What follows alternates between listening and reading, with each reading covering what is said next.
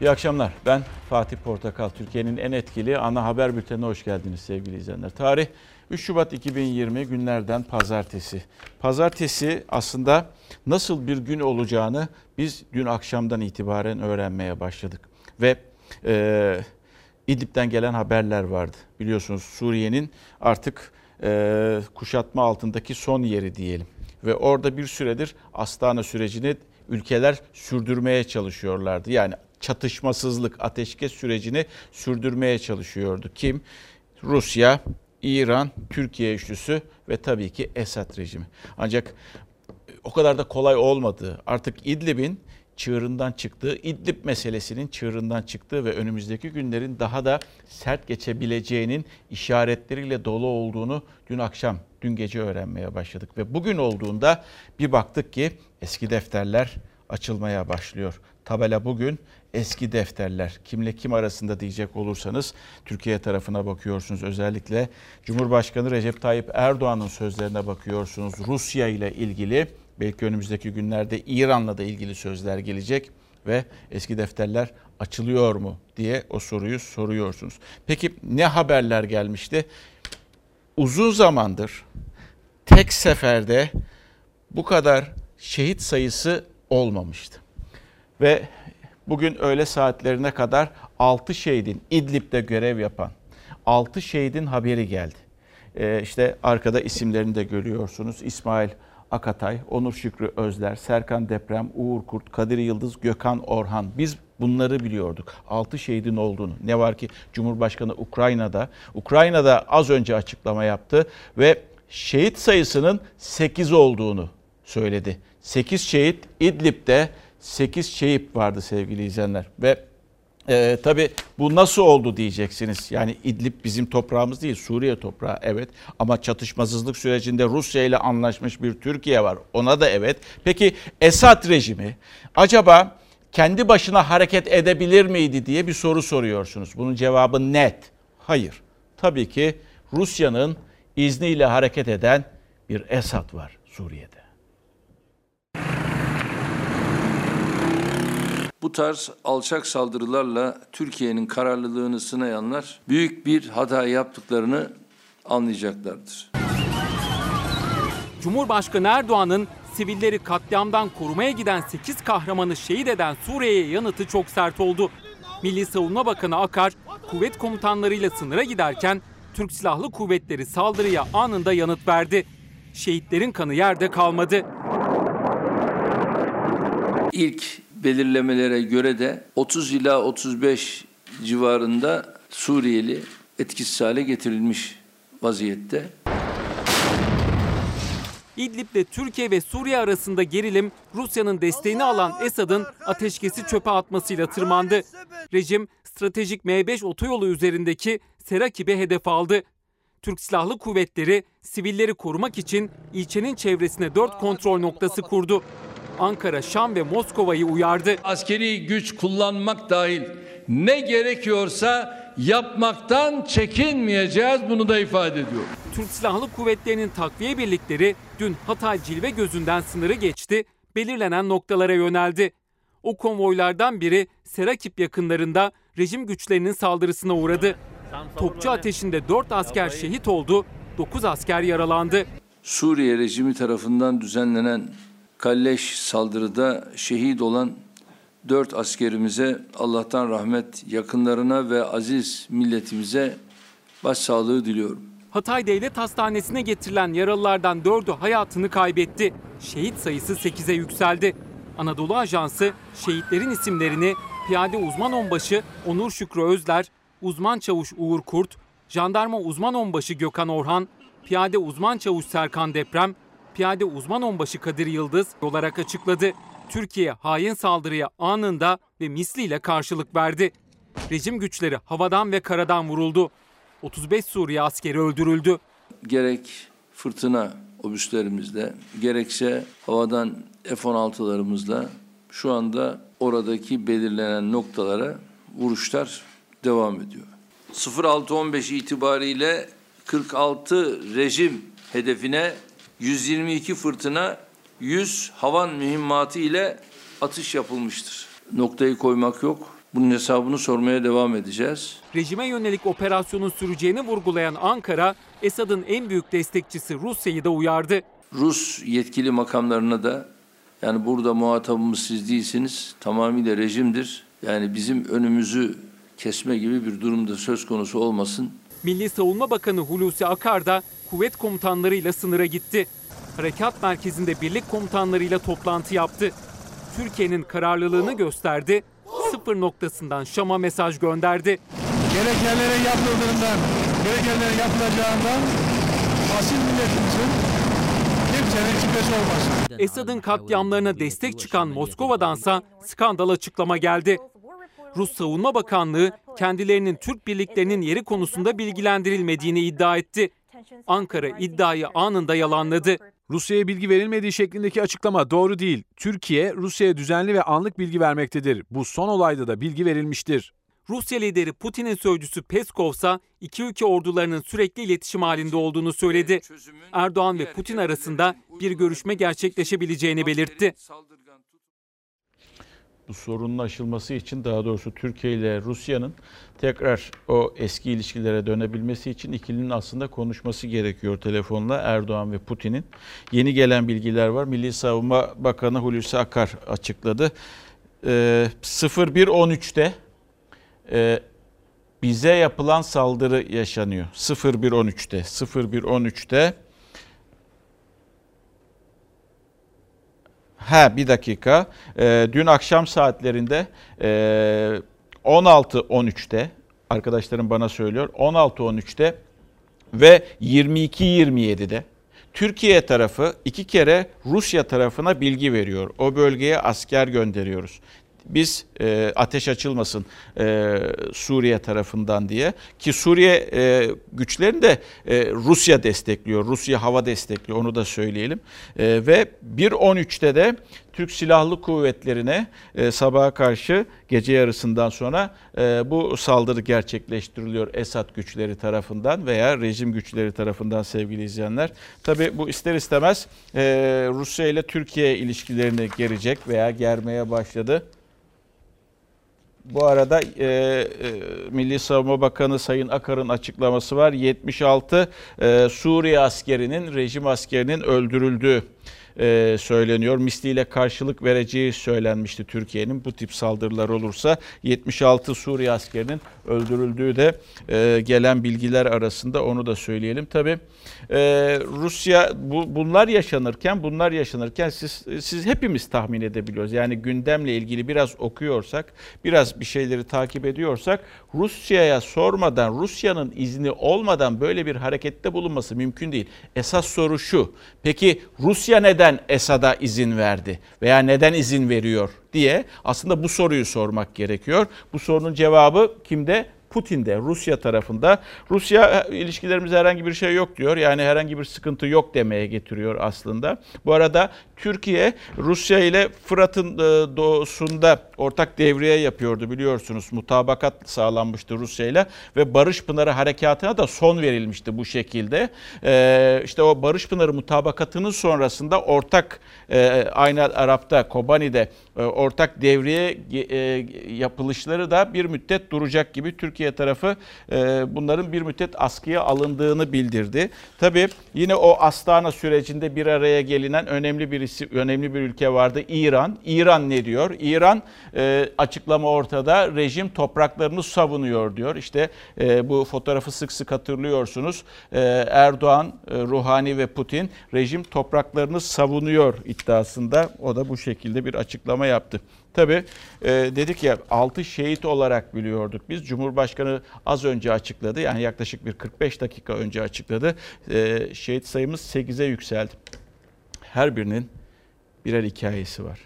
Her birinin tabii ki ailesi var. Ve her bir ocağa da maalesef ateş düştü. Kimi çocuklarını, ailesini bıraktı geride, kimi hayallerini. İdlib'deki saldırı Türkiye'nin yüreğini yaktı. Gaziantep'e iki şehit ateşi birden düştü. Uzman çavuş Onur Şükrü Özler 24 yaşındaydı.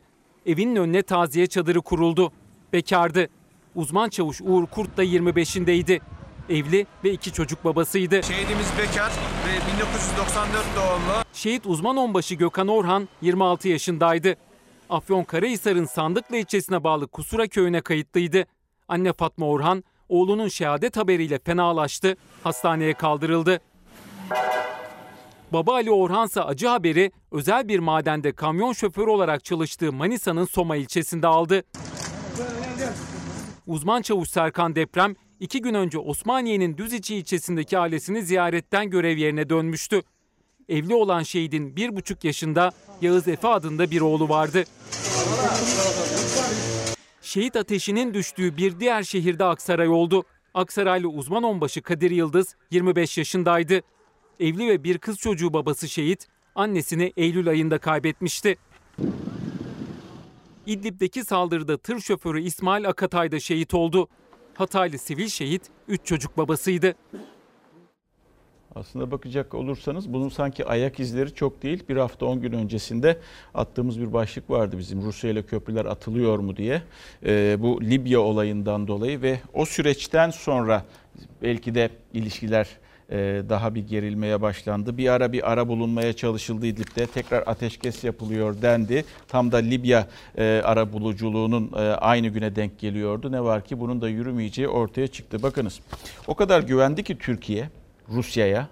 Erdoğan e, Barış Pınarı harekatını bile mutabakat imzalayarak durdurdular. Amerika ile keza o şekilde oldu.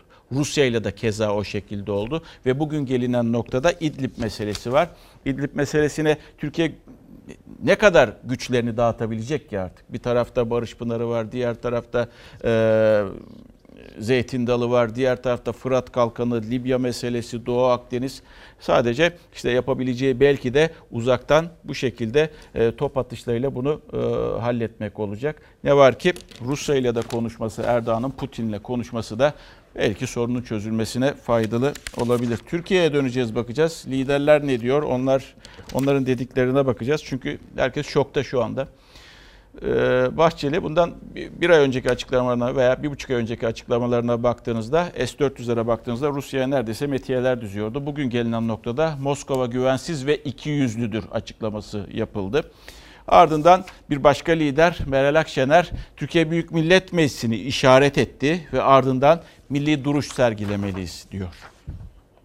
Koordinatları önceden bildirilmiş konvoyumuza yapılan bu saldırıyı lanetliyoruz. İdlib'de şehit olan askerlerimize Allah'tan rahmet, ailelerine başsağlığı ve sabır, yaralı askerlerimize acil şifalar diliyorum. Milletimizin başı sağ olsun. İdlib'de Türk gözlem noktalarının kuşatma altına girmesi provokasyona açık bir ortamı getirmişti. Yani. Bu saldırının yapılması sadece alçaklık ve ahlaksızlık değil aynı zamanda düşmanlıktır. Rusya bir yanda masalarda uzlaşma pozları verirken diğer yanda Suriye rejimini kışkırtmış askeri operasyonlara teşvik etmiştir. Moskova yönetimi güvensiz ve ikiyüzlüdür. Rejimin saldırısı 8 şehit, İdlib'de ortaya çıkan yeni durum. Suriye krizi siyasetin en sıcak başlığı. Kılıçdaroğlu MYK'sını İdlib gündemiyle topladı. Rejimin saldırısı kınandı. Bahçeli hem rejimi hem Rusya'yı hedef aldı. Akşener ise meclisi acil toplanmaya çağırdı. Kahraman ordumuz üzerinden ülkemize ve milletimize yönelen bu alçak saldırı karşısında iktidarı milletvekillerini bilgilendirmeye ve tarihi sorumluluğunu yerine getirmeye çağırıyorum. İdlib meselesinin ilk tartışılması gereken yer Türkiye Büyük Millet Meclisi'dir. Birlik beraberliğe ihtiyacımız var. Askerlerimizin güvenliğini sağlayacak Suriye'den gelecek bir sığınmacı akınını engelleyecek tedbirleri bir an önce almalıyız. Esad rejimi yıkılmadan, bu zorba cezasını bulmadan Suriye'ye huzur ve güvenlik kesinlikle gelmeyecektir. Esad kanlı saldırısından dolayı pişman edilmelidir. Türk ve Suriye ordularının karşıya karşıya gelirlerse Rusların ne yapacaklarını bilmemiz de mümkün değil. Bölgesel bir çatışmayla karşı karşıya gelebilir. Millet İttifakı da Cumhur İttifakı da Rusya'dan gelen bilgimiz yok da açıklamalarını inandırıcı bulmadı. Rusya'nın kontrolündeki bölgede rejim güçlerinin alçak saldırısına ortak tepki yükselirken bölgede görevli askerlerin güvenliği içinde gerekli önlemlerin alınması istendi. Savaşmayan konvoyumuza saldırı olmuş. Türkiye hem sınırlarını hem de askerlerinin yaşamlarını güvence altına almak zorundadır. Anlaşılmaktadır ki Astana, Soçi ve Cenevre süreçlerinin anlam ve inandırıcılığı artık kalmamıştır. Bahçeli Rusya ile yapılan mutabakatların hükmü kalmadı dedi. İdlib özelinde Suriye genelinde dengeler bir kez daha değişti. Kaygılar ortak, gözler atılacak adımlarda. Eski defterler mi açılıyor demiş.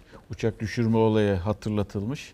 Biliyorsunuz o olay öncesi iyi ilişkiler sonrası uçak düşürme olayı, sonrasından Türkiye'nin özür dilemesi, ardından düzelen ilişkiler geldiğimiz noktada aslında Türkiye ile Rusya gerek S-400'ler konusunda olsun, gerek nükleer anlaşma konusunda olsun, e, gerek Suriye politikalarında olsun iyi götürüyorlardı ilişkilerini. Dostane ilişkiler içerisinde görünüyorlardı çıkar ilişkisi ama neticede birbirine gördüklerinde dostum Putin, dostum Erdoğan da hitap ediyorlardı. Ama gelinen noktada aslında çıkarlar e, çatışması olduğunu net bir şekilde görüyoruz. Şimdi Nejat Eslen'in yazısında son söz bölümü var. Çok önemli. E, onu sadece okuyacağım ve e, belki bir şeyleri kafanızda sorgulayacaksınız. Nejat Bey şöyle demiş, stratejist kendisi, emekli de asker.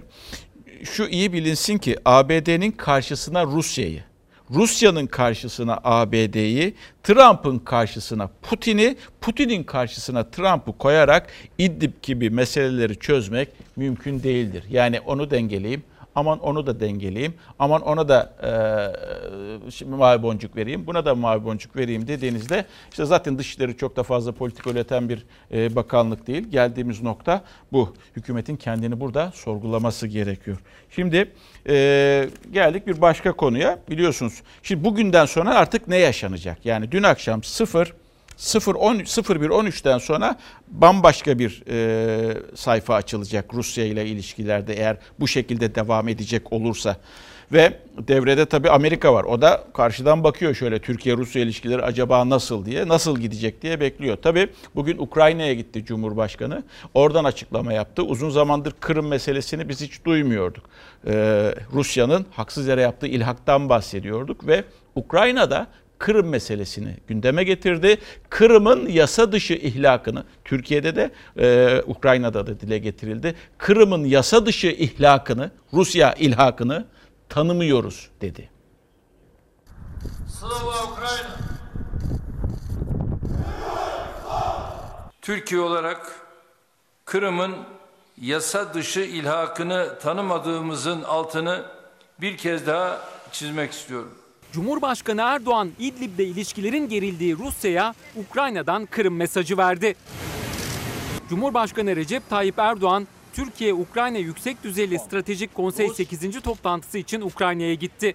Erdoğan Kiev öncesi İstanbul'da konuştu. Kırım'ı ilhak eden Rusya'ya üstü kapalı mesaj verdi. Ankara'nın durduğu noktayı net şekilde ortaya koydu. Kırım'ın yasa dışı ilhakını tanımadık, tanımayacağız. Erdoğan Kiev'de mevkidaşı Zelenski ile bir araya geldi. İki lider ticari ilişkilerin yanı sıra savunma sanayi işbirliğini de görüştü. Cumhurbaşkanı Erdoğan zirve sonrası basın toplantısında konuştu. Ukrayna'dan stratejik ortak olarak bahsetti. Ülkenin doğusu Rusya yanlılarının eline geçen Kiev hükümetine destek verdi. Ülkenin doğusundaki durumun Ukrayna'nın toprak bütünlüğü ve uluslararası hukuk temelinde barışçı ve diplomatik yöntemlerle en kısa sürede çözülmesini umuyoruz.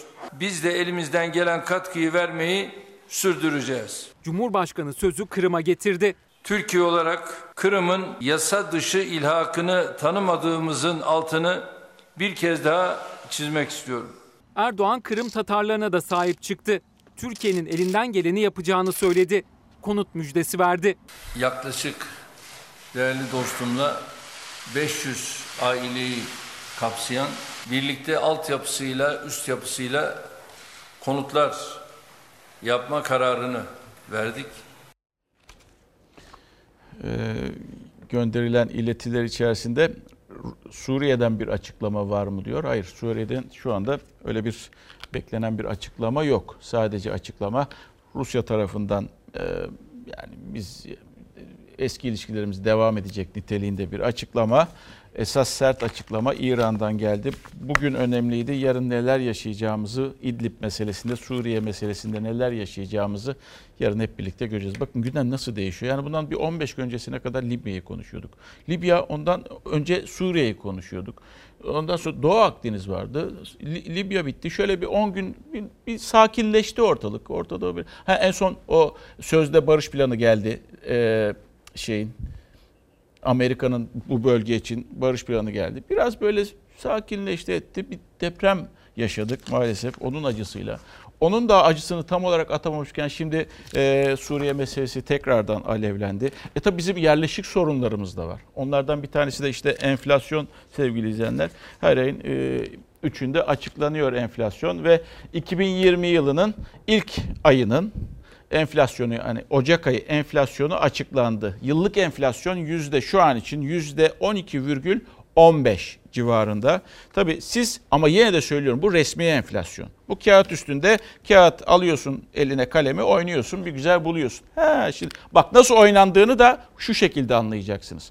En fazla gıda üretimi enflasyonu çok fazla ve ulaşım e, enflasyonu ülkede çok fazla ve enteresandır o enflasyonun çok olduğu gıda gibi e, gıda enflasyonu gibi e, kalemlerde azaltmaya gitti. Sepeti gıdadan azaltmaya gitti Türkiye İstatistik Kurumu. Bunu neden yaptı? Enflasyonu tabii ki düşük göstermek için. Pazarda fiyatlar nasıl? Ay uçmuş. Uçmuş. Uçmuş. Aldığımız şey böyle bir poşetin en kötü gibi. Tüketiciye bir dokunan bina işitiyor. Çünkü pazarda fiyatlar düşmek bilmiyor. Hatta her geçen gün daha da artıyor. TÜİK'e göre de arttı fiyatlar. Ocak ayı enflasyonu %1,35, yıllık enflasyon %12,15. Memuru, emekliyi, asgari ücretliyi asıl ilgilendiren gıda enflasyonu daha da yüksek %4,65. Yani memur ve emeklinin aldığı maaş zammının neredeyse tamamı. Her türlü makyaja rağmen 12 aylık enflasyon çift hanelerde kalma ısrarını sürdürüyor artık sokakla resmi rakamlar arasındaki fark inanılmaz derecede büyümeye başladı. Gıda fiyatlarının yüksekliği toplumda daha fazla hissedilir bir hal aldı. 90 lira zam Eline gelmeden eridi Ne oldu zaman? E, eridi, eridi eridi. Daha eline gelmeden. Öyle mi? Doğalgaz faturamda gitti ilk doğalgazımda. 2020 yılı ekonomide ince ayar yılı olacak. Değişim başlıyor. 2019 için dengelenme yılı diyen Hazine ve Maliye Bakanı Berat Albayrak 2020 yılı içinse ekonomide ince ayar yılı olacak demişti. O ince ayar fiyatlarda değil ama uzmanlara göre fiyatların enflasyon oranına yansımasında gösterdi kendini. Milletimizin en çok kullandığı ürünlerin gıdanın, giyim ayakkabının ve ulaştırmanın tüketim sepeti ve enflasyon sepeti içindeki ağırlığı düşürülmüş. Ne artmış? alkollü içecekler. Enflasyonu belirleyen en önemli kalem gıda fiyatları. Gıdanın enflasyon sepetindeki oranı 2019 yılında %23'ün üzerindeydi. 2020 yılında yılındaysa %22'lere düştü. Yani gıda fiyatlarındaki artış artık enflasyonu daha az etkileyecek. Gıda sepetindeki ağırlık e, geçen yıla göre e, ince ayarlı bir şekilde değiştirilmiş. Bu e, bir bakıma enflasyonla mücadeleyi gıdadaki ağırlığı değiştirerek güdülerek elde edilen bir mücadele ama yanlış bir mücadele tavrı. Sebze meyvenin enflasyona etkisi artık geçen yıla göre daha düşük ama ekonomi profesörü Veysel Ulusoy'a göre bu sadece resmi rakamları değiştirir. Cep yakan gerçek pazar tezgahında kendini göstermeye devam ediyor. İnce ayar masa başı üzerinde yapılması gereken ayarlamalar değildir. İnce ayar alım gücüyle enflasyon arasındaki bağ koparacak bir mekanizmanın yaratılmasıdır.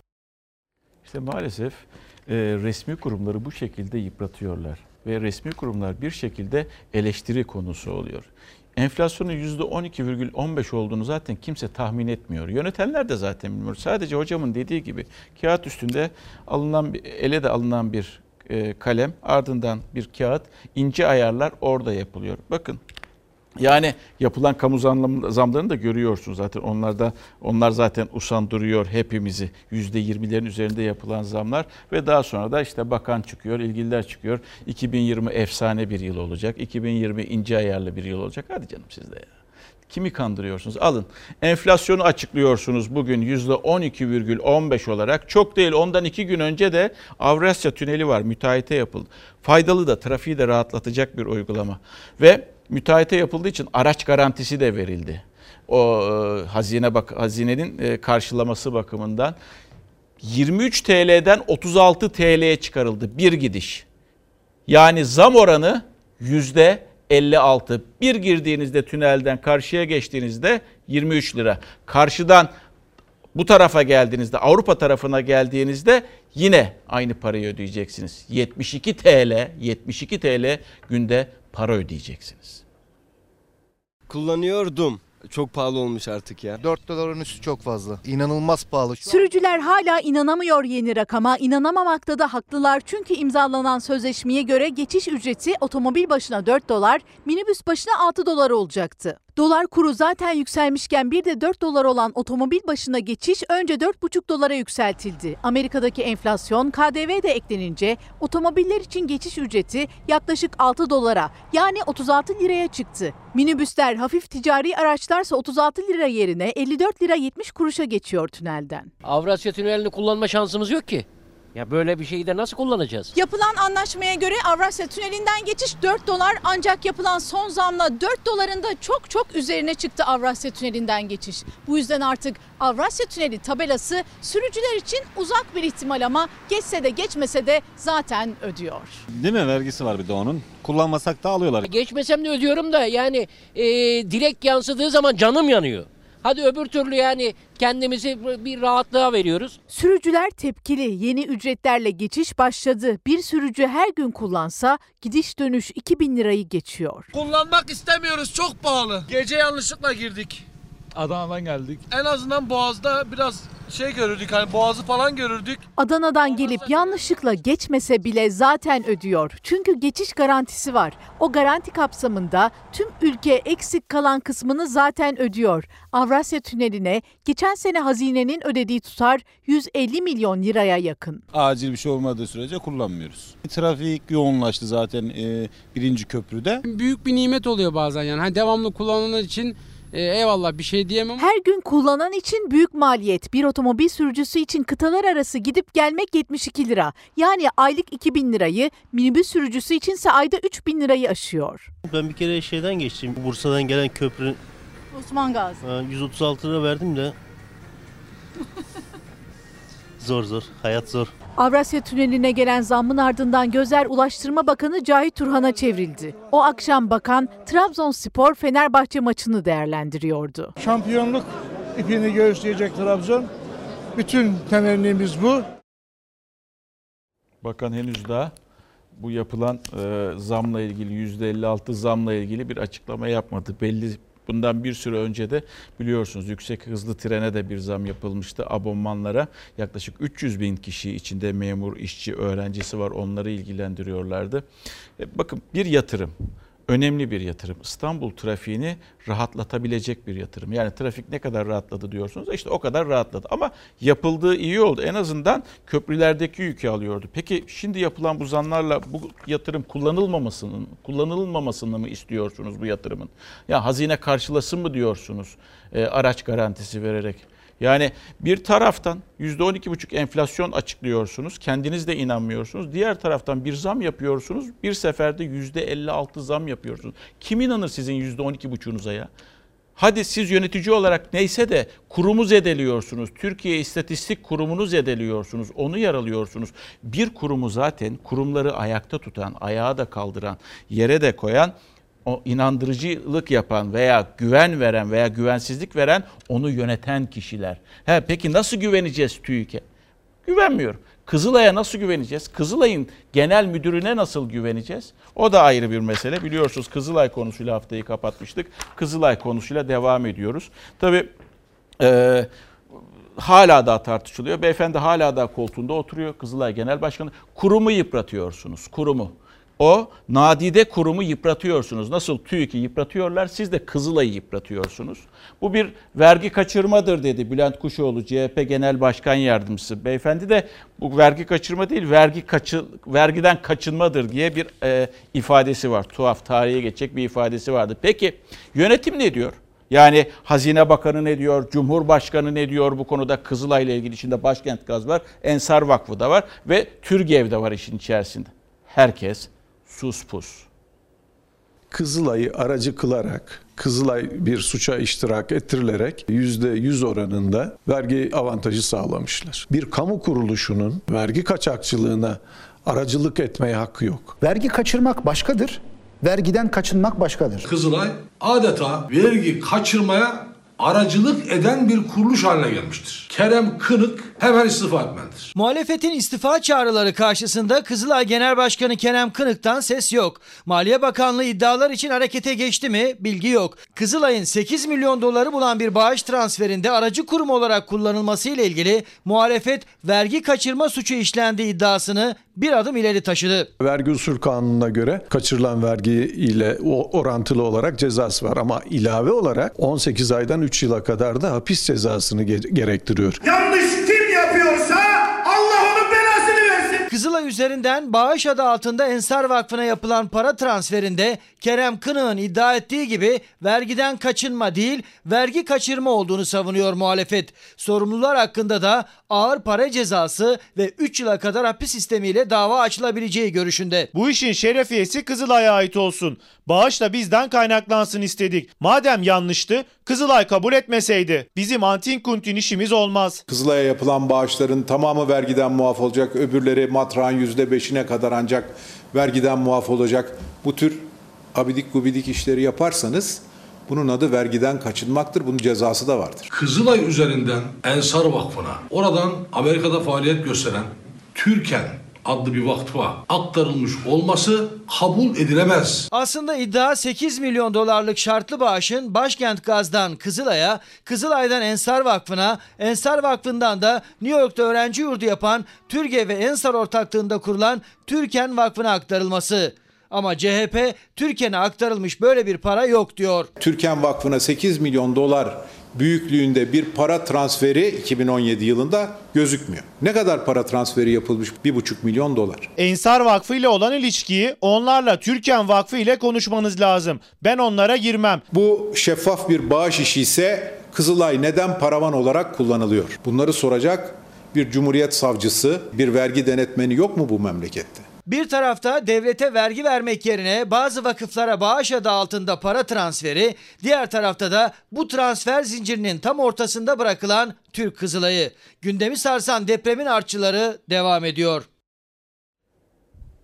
Gündemi sarsan gündemi sarsan Kızılay meselesi önemli konulardan bir tanesi ama bakıyorsunuz ne Hazine Bakanı Berat Albayrak ne ülkeyi yöneten Cumhurbaşkanı Recep Tayyip Erdoğan bu konuda konuşmuyorlar. Konuşmak da istemiyorlar. Çünkü şöyle bir baktığınızda e, aslında e, Ensar Vakfı'nın e, yapısına e, yani Türgev'in yapısına da baktığınızda e, Türgev'in yapısında Albayrak ailesi de var. Zaten e, Cumhurbaşkanı oğlu Bilal Bey de bulunuyor. İşte buna maalesef Kızılay'ın karıştırılması, Kızılay'ı kullan Kızılay'ın kullanılması çok kötü. O kadar çok başkent gaz paranız var. Gidin Ensar'a kime vermek istiyorsanız verin paranızı, bağışınızı yapın. Niçin yapmıyorsunuz da Kızılay'ı kullanıyorsunuz? Buna müsaade edenler hakkında zaten işlem yapılmalı. Ama e, zannedersem halkın e, e, halkın Kurtuluş Partisi e, yanlış hatırlamıyorsam o bir başvuruda suç duyurusunda bulundu. Ha, dosya açılır mı açılmaz mı? İsimler bunlar yani çok enteresan yani nasıl olacak tabii mümkün değil. Bağımsız yargı olsa olur, tarafsız yargı olsa olur da bugünün Türkiye'sinde olmaz. Eğer bugünün Türkiye'sinde derseniz ki bunun hesabını vergiden kaçırmanın hesabını sormak için eylem yapan, protesto insanlar, protesto yapan insanlar varsa da onların başına ne mi gelir? İzleyiniz.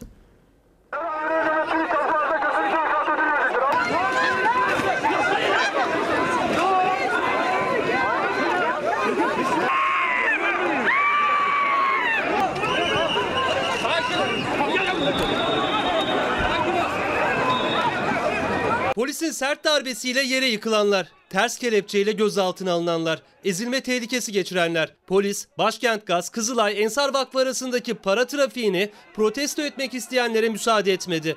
Müdahalesi sert oldu. Devam edin, devam edin, devam edin polisle eylemciler arasında büyük bir arbede yaşanıyor. Başkent Gaz'ın Kızılay'a yaptığı bağışın Ensar Vakfı'na oradan da Türken'e aktarılmasının yankısı devam ederken içlerinde TUMOP, Tabip Odası'nın da olduğu sivil toplum kuruluşları ve sendikalar Kızılay Genel Müdürlüğü'nün önünde toplandı.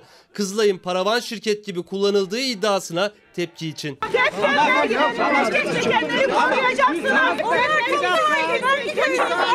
Siz toplu halde yapamaz 2000 lira maaş. 500 lira fatura 500 2000 lira maaş alıp işte bak. Doğalgaz faturalarıyla ses yükselttiler. Ama polis izinsiz olduğu gerekçesiyle açıklamalara izin vermedi.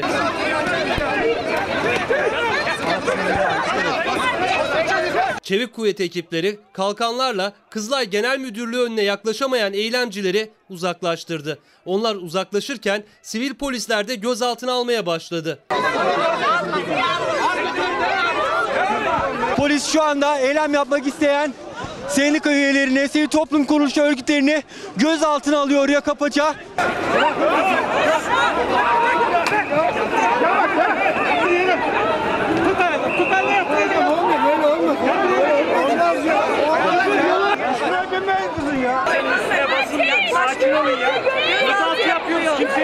basmıyoruz. Genç bir kadın sivil polislerce cadde boyu yüzüstü yere yatırıldı. Bir başka eylemci yine polisin sert müdahalesinden kaçamadı.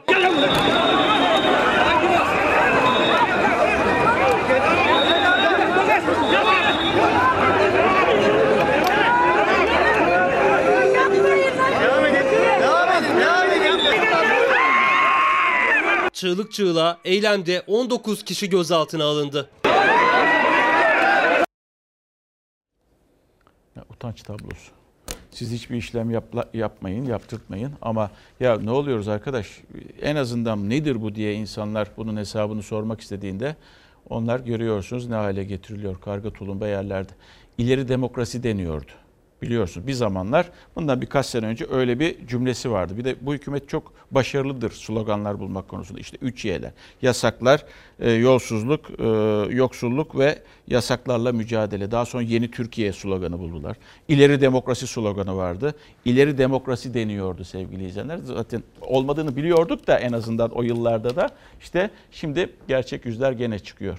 Ve maalesef bunlar olurken Şimdi ileri demokraside insanlar bu protesto hakkını kullanırken ama insanların başına ne geldiğini gördünüz. Bir de işte bu Kızılay meselesinde bağış yapan yer var.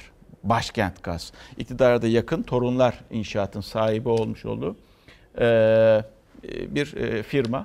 İşte şimdi nasıl olduğunu göreceksiniz. Yani işlerin e, böyle hani kataküllü işler e, demiş ya biz kataküllü işlerde olmayız diye. Ama bu haberi dikkatlice izleyiniz lütfen. Nasıl imtiyazlar sağlandığını belki de hissedeceksiniz başkent gaza. İzleyiniz bunda. 8 milyon dolarlık bir rakamın bağışlanabilmesi bu şirketin çok çok daha yüksek e, gelir elde ettiğini gösteriyor. E, para tabii Ankaralı tüketicilerden, vatandaşlarımızdan toplanan para. En azından denetim kurulunu e, çalıştırabilirdik. Ama bu hak elimizden yasayla alınmış durumda. Kızılay üzerinden Ensar Vakfı'na yaptığı 7 milyon 925 bin dolarlık bağışla gündemde başkent gaz. Ankara Büyükşehir Belediyesi ile de davalık. Çünkü şirket 2013 yılında özelleştirilirken özel bir yasa hazırlandı iddiaya göre. Ve Ankara Büyükşehir Belediyesi'nin %20'lik payıyla yönetim kurulunda belediye temsilcisi bulundurma hakkı kaldırıldı. Bu sadece başkent gaza özgü bir yasadır. Bütün e, belediyelerin e, hissedar olma durumları var ve temsilci bulundurmakları var. Ama sadece Ankara Büyükşehir Belediyesi'ne özgü bunun olmadığını görüyoruz. Belediyenin temsilci bulundurma hakkı kalkınca denetim sağlanamadı. Eğer sağlansaydı usulsüzlük de engellenebilirdi avukatlara göre. O özelleştirmeden yıllar sonra Ensar Vakfı'na aktarılan parayla gündeme gelen Başkent Gaz, Ankaralı tüketicileri daha önce de şaşkına çevirmişti aslında. Gönderdiği fahiş zam faturalarıyla. Volkan Köse Ankara Ayrancı'daki bu apartmanın ikinci katında oturuyor, dördüncü katında altında çalışıyor. Aynı zamanda apartman yönetiminin muhasebesini de yapıyor. Bir gün gelip kapıdan girdiğinde bir faturayla karşılaştı. Doğalgaz faturası. Ama zaten ücretini ödemişti. Peki bu faturadaki fahiş rakam neyin nesiydi? Şu an kış ayındayız. Mont alıyoruz. Peşin ödüyoruz biz bunu. Sonra mağaza 3 ay sonra zam yapıyor ve sizin evinize bir fatura gönderiyor. Diyor ki ben montu sana 100 liraya sattım ama şu an 120 lira oldu. Bize 20 TL'yi öde. Ankaralı kartlı sistemle parasını peşin ödeyerek alıyor gazı. Ama başkent gaz aylar sonra ilave ücret faturası gönderiyor. Nedeni kullanımdan sonra yapılan zamlar. Yani abonelerinden zam farklarını talep ediyor. İlk başta hatta Büyükşehir'i aradım bu konuyla alakalı ama yetkili kendi olmadıklarını söylediler. Oradan sonra oradan çıktım. CİMER'e yazı yazdım ben ilk başta. Yazıyı beklerken dedim ki hani şimdi Ankara'da yaşadığımız için her yerin merkezine gidebiliyoruz. Enerji Bakanlığı'na gittim. Enerji Bakanlığı'nda kendisini bakan asistanı olarak tanıttı. O da benden fikir oldu aslında. Konunun çok saçma olduğunu söyledi. Oradan çıktım EPDK'ya gittim düzenleme olduğunu söyledi. Büyükşehir Belediye Başkanı Mansur Yavaş'ın evine de gitti aynı faturadan. Yavaş özelleştirme ile ilgili belediye adına açtığı dava gibi bireysel kullanıcı olarak da dava açtı şirkete. Ama asıl Danıştay 13. dairesinde EPDK yönetmeliğinin iptaline ilişkin bir dava açmıştı ve eğer lehine karar çıkarsa Ankara'daki 900 bin abone ilave ücreti ödemekten kurtulacak. Bu davamız hala devam etmektedir. Bu dava sonuçları itibariyle asıl olarak tüm Ankaralıları ilgilendirecektir. Bakın Büyükşehir Belediyesi doğalgaz dağıtım şirketine temsilci olsa Ankara'daki tüketicilerin sorunlarının tamamı çözülür. Şöyle bir baktığınızda e, imtiyazlı şirketler var. Ee, yani bu iktidar döneminin imtiyazlı şirketleri var. Bu her dönemde de oluyordu. İmtiyazlı iş adamları, imtiyazlı medya, imtiyazlı gazeteciler vesaire. Ama aslında olmaması gereken şeylerden bahsediyoruz. İşte belki de e, her şey rayında e, işlese, herkes görevini yapsa, toplumdaki herkes görevini yapsa birçok sorunu halledebileceğiz. Onlardan biri de deprem meselesi.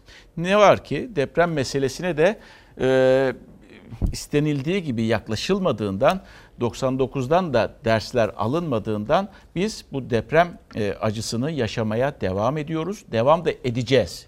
Devam da edeceğiz. İşte Profesör Doktor Naci Görür sosyal medyasından uyarı yaptı. Bu kez İstanbul'a bir uyarıydı. Bunu ben korkutmak için paylaşmıyorum sizlerle. Ama bilim insanının söylediği bu. Kumburgaz'a dikkat çekiyor. Bu taraflar hep sonradan doldurulmuş yani. Bakın demirler de çürük durumda. Demirler geliyor. Demirler yani. ele geliyor. Yani tuz buz olmuş. Demirler ortaya çıkmış. Of çok kötü. Şu anda deprem olursa altında kalabiliriz bu binanın. Bakın yani bu çok tehlikeli bir durum. Ne dediler size bu bina için? Binada çürüklük var. Siz güçlendirin. Yani bizi bize bırakın. Aylık 2500 lira maaşla ne kiraya çıkacak ne de kentsel dönüşüme gidecek gücü var Hüseyin Güven'in. İstanbul Avcılar'da oturduğu 30 yıllık bina işte bu halde. Risklidir raporu da kapıda asılı ve onlar bu rapora rağmen bu apartmanda oturmak zorunda. Kolonu görün. Yani üstünüze dökülür. Demirler çürümüş. Evet demirler çürük. Yukarıda da kolonlarımız çatlak. Tüm uzmanlar uyarıyor. En son Profesör Doktor Naci Görür'den geldi çarpıcı açıklama. İstanbul depreminin büyüklüğü minimum 7,2 olacak dedi ve 10 yıl içinde olma ihtimalini %50 olarak açıkladı. Yani zaman daralırken herkesin harekete geçmesini önerdi. Öncelikle de hasarlı binalarda oturanların. Avcılardaki 5 katlı bu binanın düzenli ve bakımlı dış cephesi sizi aldatmasın. Öyle ki geçen yıl mantolama yapılmış ve bina bina bu halini almış. Ancak içeriye girdiğinizde kolonlar çok kötü durumda. Kiraya çıkamadınız. Ç- çıkamam. Ben madem ki vergi veriyorum bir de deprem vergisi var. Bize de ne düşüyorsa yardımcı olsunlar. İşte binanın içler acısı hali, görüntü her şeyi anlatıyor aslında. Paslı demirler kendiliğinden çıkmış durumda. Binanınsa tavanı üzerimize çökecek gibi. 17 Ağustos'ta İstanbul'da en fazla yara alan ilçe avcılarda 20 yıldır değişen bir şey yok. Dökülen tavanlar, çatlak kolonlar, deniz kumundan yapılmış binalar artık ayakta duramayacak halde. Zaten demirler görünüyor paslı paslı demirler. Korkuyorum. Ne olacak böyle? Bilmiyorum ki ne olacak. Satsak satamayız. Kiraya gitsek gidemeyiz. İstanbul'un bir diğer ilçesi Sultan Gazi'de de ağır hasarlı diye mühürlenen bu 5 katlı binada mührü kırıp oturdu binası sakinleri. Bu ne demek yani? 5 milyar para verdik. Biz sokaktan toplamıyoruz. Biz mühürü söktük girdik. Mecbur çünkü. Nereye gidebiliriz? Yaşanan birçok e, alanda e, aksilikler var. İşte şehirleşmelerde veya şehirlerimizin durumu, depreme hazırlıksızlığımız. Eğitim sorunu keza öyle, çalışma hayatı keza öyle, ekonomik hayatı size anlatmaya çalıştık. Bir de tabii ki adalet sistemi var. Mesela Berkin Elvan olayı biliyorsunuz Gezi olaylarında ismini duymuştuk. 16 Haziran 2013'te o, o, vurulmuştu. Daha sonra da 11 Mart 2014'te hayatını kaybetti. Hala da adalet sisteminde artık o yavaşlıktan dolayı hala netice çıkamadığı için çıkamadığı için e, bu sefer başka bir olay yaşandı. İnsanlar artık karar bekliyorlar. Çünkü öldürüldü bu çocuk ve e, sonrasında jandarmanın ek, ek raporu açıklandı. Evet dedi asli kusurlu dedi bu polistir dedi ama dedi e, şey tali kusurlu da Berkin Elvan'dır dedi.